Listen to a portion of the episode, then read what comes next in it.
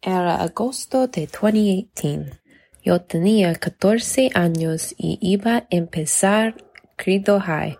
Antes de Credo High, fui a Twin Hills Middle School en Sebastopol. Ninguno de mis amigos fue a Credo.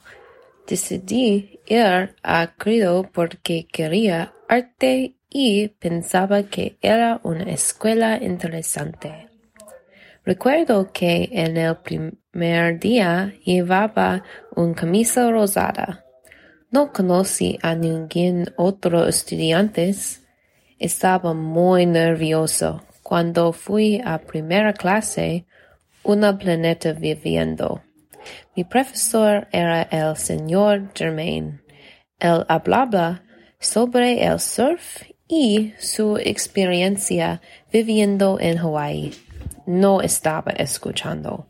En lugar de eso, estaba mirando alrededor del aula a los otros estudiantes. Rápidamente hice muchas amigas en esta clase. Mi primera amiga era Sofía Molina. Juntos teníamos muchas clases. Todavía somos amigas. Más tarde esa misma semana, empecé un viaje compartido con mis amigos quienes vivían cerca de mi casa. Iba a caminar para la escuela a mi casa, pero me ofrecieron manejar. El hermano mayor de mi amiga Jenna nos llevó a la escuela.